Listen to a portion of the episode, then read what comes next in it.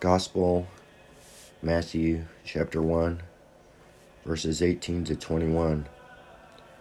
St. Joseph's behavior, says St. Jerome, is a wonderful testimony to Mary.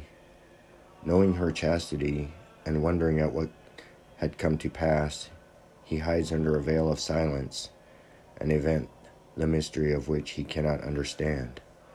Well, then, has he merited the title of just matins.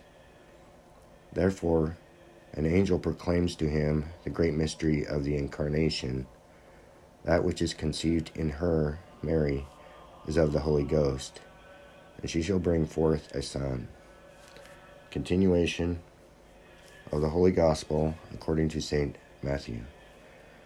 When Mary, the mother of Jesus, was espoused to Joseph, before they came together, she was found with child of the Holy Ghost.